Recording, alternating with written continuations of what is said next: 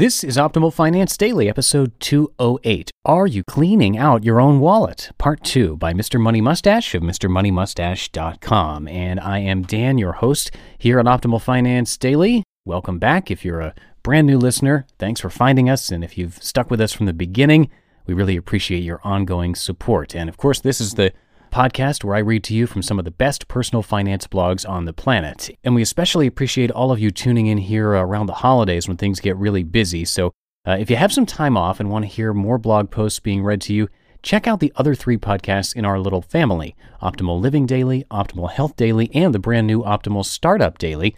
All of us plan to keep bringing you content straight through the holidays, so make sure you're subscribed to keep getting that content through the end of the year.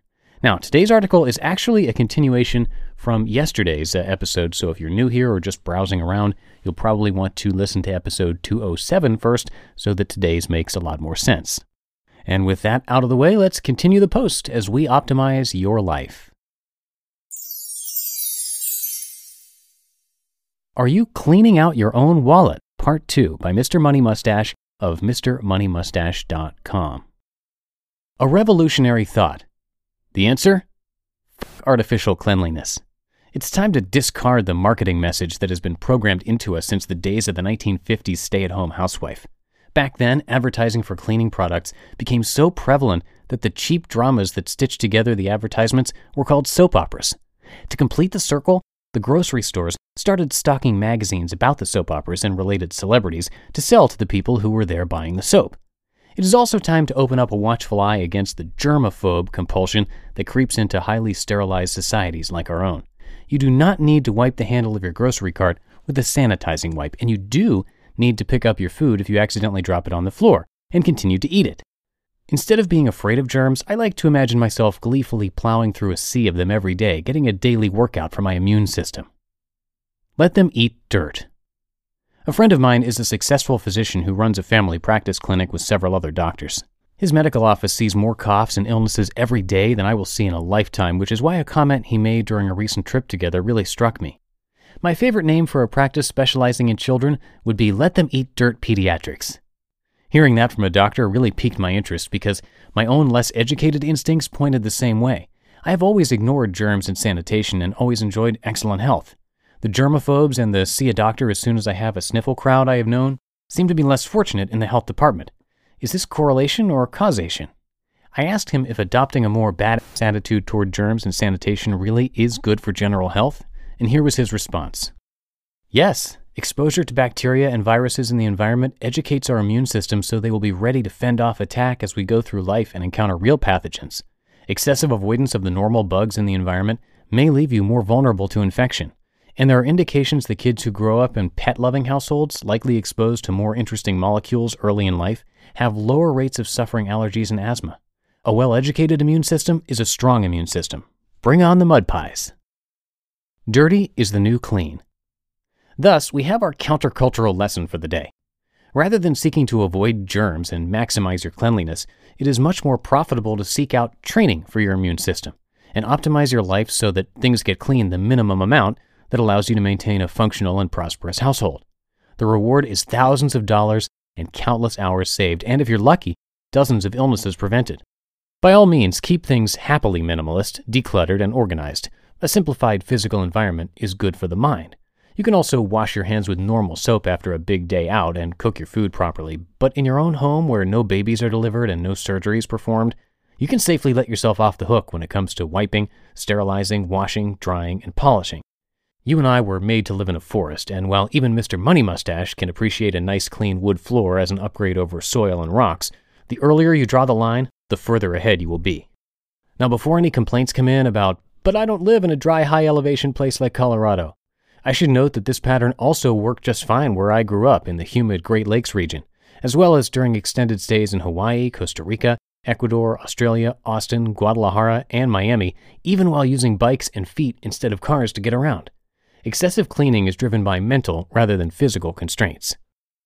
Epilogue Wow, it looks like this is a really hot button topic, as almost 300 comments have piled on within the first two days. Whenever something is emotionally charged and related to time, money, and effort, you know it is worth looking into very closely so you can challenge any brainwashing. While you'll see lots of bad innovation and enthusiasm in the comments below, you'll also enjoy some truly amazing counterpoints, like this one that just came in. Quote, While MMM has provided many great pearls of wisdom in past posts, this particular post has turned our stomachs. It is obvious that the average household wastes hundreds of dollars a year on unnecessary cleaning products. It is great advice to switch from expensive cleaners to bleach, ammonia, etc. But to take it a step further by showering less, giving clothes the sniff test, washing sheets and towels infrequently, etc., is not being frugal, it's being cheap. Reusing towels for weeks on end is unsanitary. Not cleaning your toilets on a weekly basis is unsanitary.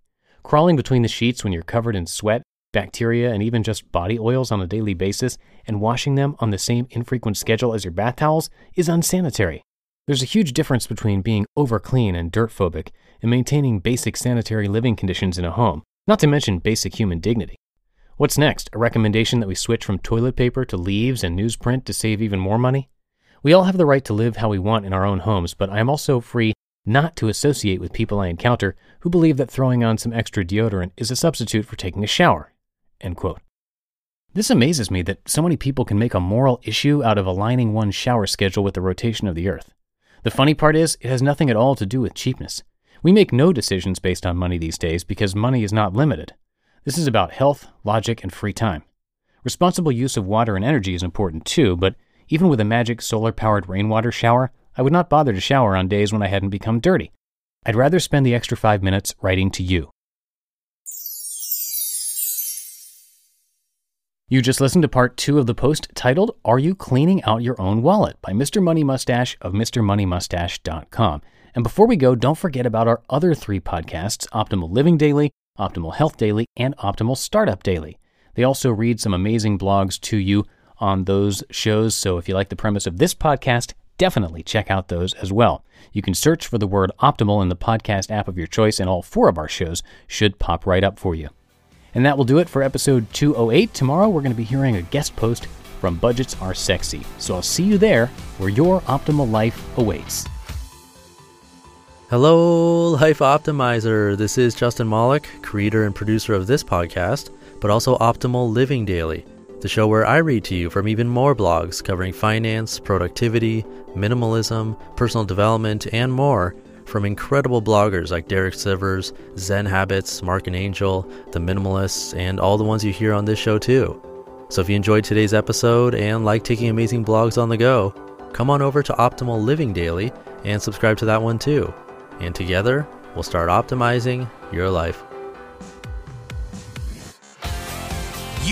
Listening to Optimal Finance Daily. Be sure to hit the subscribe button to stay up to date on each new episode and head to oldpodcast.com. That's O L D podcast.com for a free gift as well as more actionable tips and resources to help you maximize your potential. Thanks for joining us and remember, your optimal life awaits.